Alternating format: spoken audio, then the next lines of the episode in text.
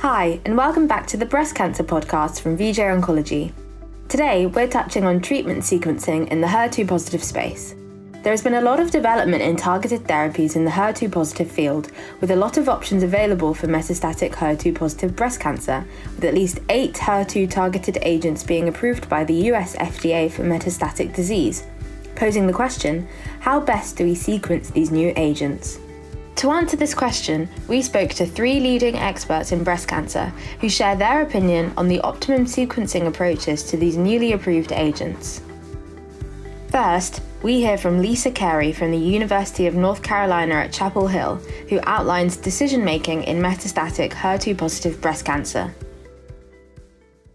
At this um, decision making in metastatic HER2 positive breast cancer session, I have the pleasure of giving the the kickoff talk uh, on treatment approaches for metastatic breast cancer uh, that's HER2 positive in 2021. Um, this is a you know a, a key arena to keep revisiting because of all the changes. We now have eight drugs that are FDA approved in the HER2 uh, positive space, um, and uh, many, many trials that have been reported and are in the process of being performed. And for the treating oncologist, this is a very complicated space. Um, I think that the, to my mind, and what what I talk about a little bit is there are options that are driven by HER2 and are shared across hormone receptor negative HER2 positive and hormone receptor positive HER2 positive, but it's also completely uh, uh, well known and established that that that there are the endocrine approaches can be um, uh, incorporated with HER2 targeting in addition to the others. So briefly, in general, particularly for hormone receptor negative HER2 positive breast cancer, the standard bearer has been THP or taxane plus trastuzumab and pertuzumab. That is still the case, and that is the case based on a really uh, uh, stunning 16 month overall survival advantage in Cleopatra. The second line therapy uh, at the moment is trastuzumab emtansine, which has been studied, you know, in multiple trials and, and performs extremely well. Um, what has come out recently are the tucatinib-based approaches. The HER2 CLIMB study demonstrated that tucatinib plus capecitabine plus lepat, uh, plus uh, trastuzumab was extremely active and in that study, which deliberately included active brain metastases, uh, it showed really a, a, a very, very strong uh, uh, activity in patients, even those with progressive or untreated brain metastases. And then finally, the most recent uh, newcomer is trastuzumab deruxtecan, or TDXD, um, has really been studied primarily in a single arm large study trial, but with incredible activity some concern about interstitial lung disease, which uh, uh, needs to be kind of managed. And so I think where it lives is going to evolve very quickly as, as subsequent trials, particularly randomized trials, come out. In the hormone receptor positive, HER2 positive space, along with those options, you have a variety of endocrine based options with HER2 targeting added on, such as, you know, AIs plus trastuzumab uh, and pertuzumab, uh, or, or you know, later on any other endocrine therapy plus either small molecules, trastuzumab, or both. Um, so we have quite a, a, a lot of, of options. Um, uh, and I think uh, we go through all of these and we actually create an algorithm that I think will probably change quickly. 2022 may be a different algorithm, but one that I hope is helpful for treating oncologists around the world. Among the challenges that we face, um, you know, I mean, you know, in the in the talk I give algorithms as I perceive them now, but these aren't very straightforward. In truth, you know, there's a very valid question of if you have a patient with CNS dominant disease, and we should all recognize that the brain is a setting of, of particular challenge, and Dr. Bachelot actually has a lovely talk on that in this session. Um, you know, should tucatinib and tucatinib based approaches move up and, and be, be used earlier in lines of setting. Um, I think as tucatinib has come in, you know, uh, uh, it was tested against placebo in the HER2 CLIMB study um, uh, when added to capecitabine and, and trastuzumab. What does that mean regarding the activity in a tucatinib treated patient for other small molecules with, with activity such as neratinib, which also appears to have uh, some uh, improvement in CNS uh, um, endpoints compared to, to older drugs. Um, I think the the main challenge for those of us who want to use the most active drugs is also where is TDXD or trastuzumab deruxtecan going to end up, and how are we going to manage the interstitial lung disease problem, which appears to be about 14%, and and and unfortunately, you know, treatment related deaths, uh, you know, were seen in the Destiny 01 trial. So I think all of these will be sorted out over the upcoming years. But those of us treating patients right now, I mean, these are challenges that we have to think through. Personally, the algorithm that I outlined is one that I use in general.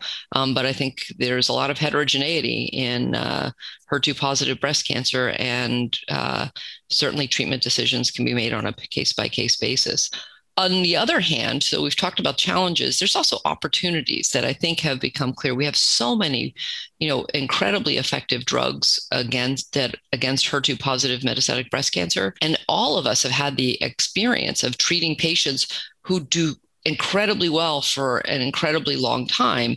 You know, it does raise the question of do we have a curative intent opportunity here because the drugs are so effective? And, and actually, Eric Winer is going to take on that provocative question. Um, uh, and and I'm, I'm very much looking forward to it. I'd like to also point out that Aleix Prat um, is going to give actually a really interesting talk that may show us the way forward um, regarding the biologic heterogeneity of HER2 positive breast cancer and, and how that may affect some of our treatment um, uh, decision making in the future. So uh, stay, stay tuned. Next, Hope Rugo from the University of California San Francisco Helen Diller Family Comprehensive Cancer Center discusses sequencing novel HER2 targeted therapies in metastatic breast cancer. Of course, St. Gallen was oriented more towards how do we move drugs into the adjuvant and neoadjuvant setting in the best way to benefit our patients. And uh, you know, in that discussion, of course, uh, the margetuximab data is quite interesting because we had an exploratory planned, pre-planned analysis looking at patients who have the low affinity IgG Fc gamma receptor um, polymorphism with F, the F allele, uh, versus the V allele. And that actual question about whether or not margetuximab might be more effective in that particular patient group is being studied in a uh, randomized trial in the neoadjuvant setting called the MARGOT trial that is run by Ian Krop through our Translational Breast Cancer Research Consortium. In the metastatic setting, I think that we're always looking at the gold standard of survival. So we know that adding pertuzumab to trastuzumab improves survival. We know that using TDM trastuzumab compared to using lapatinib and capecitabine, which really isn't being used in the in many places in the world now, um, is uh, uh, you know better than giving lapatinib and uh, capecitabine. I will say that uh, lapatinib is the oral tyrosine kinase inhibitor most used in the metastatic setting in many countries in the world because tucatinib is not yet approved, and neratinib may not be available in the metastatic setting either. Uh, so if you had, if you, for example, were making decisions after the second line setting um, in countries where you didn't have uh, tucatinib um, or trastuzumab deruxtecan, I think the lapatinib and neratinib data is quite intriguing. And neratinib uh, appears to be a more potent oral tyrosine kinase inhibitor. You have to manage the diarrhea with this dose escalation um, and as needed loperamide, uh, but it does have CNS activity, so that's appealing. In countries where there are the newer agents available, to tucatinib, trastuzumab, and capecitabine, I think, uh, you know, with the PFS and OS benefit uh, compared to giving capecitabine and trastuzumab is quite appealing, particularly in patients who have brain metastases who were included in that trial. Um, after that or before, trastuzumab deruxtecan has the most dramatic responses we've seen with um, and if you can you know, understand the risks of uh, interstitial lung disease and can monitor for that and manage your drug and treatment, uh, the risks are relatively low uh, of serious ILD and appear to be falling with more education and treating earlier in the course of disease. So I think that you're sort of balancing the tucatinib, HER2CLIMB, and trastuzumab deruxtecan. And then as the next step, I would use margetuximab in place of trastuzumab based on the data from the SOPHIA trial. Um, and margetuximab will be more and more available uh, now that it has the regulatory approval in the US. And I think that this is an interesting um, agent to use in the later line setting to see if we can overcome some of the resistance that exists to uh, trastuzumab and other HER2 targeted therapies. Um, whether or not neratinib has a role after tucatinib remains to be seen. I think in patients who are doing reasonably well, it's worth trying, uh, where you need an agent to uh, uh put in. But that's sort of the sequencing that we're thinking about right at the moment. Finally, Thomas Bachelot of the Leon Berard Center offers his opinion on how to sequence targeted therapies in the metastatic HER2 space. So at the present time, uh, among the, the, drugs that we can use that are not commercialized yet in, in Europe, uh, but are coming in, that's the trastuzumab deruxtecan, uh, there is a tucatinib. Uh, that's the most, the two most important are those two uh, drugs.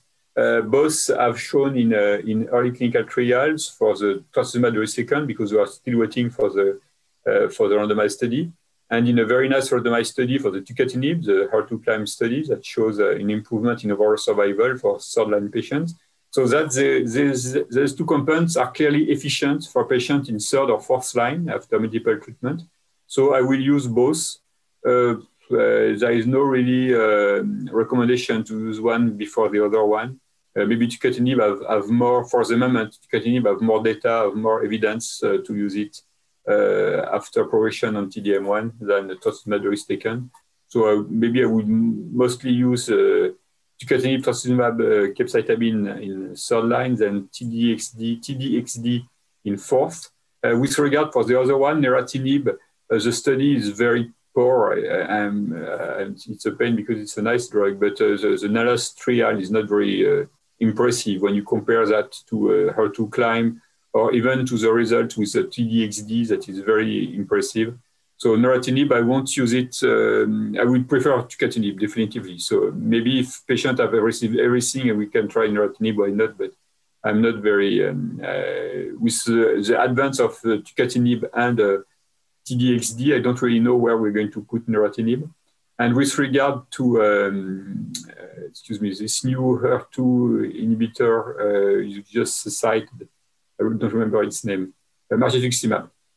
Now, with regard to margetuximab, that's the same thing. The, the randomized study is nice, but it's the, the results are much less impressive than uh, the ones that have been shown in HER2 CLIMB. There's no improvement in overall survival, for example. So it's not very exciting um, compound for them. So we, we, I don't really know where his, his position is uh, right now.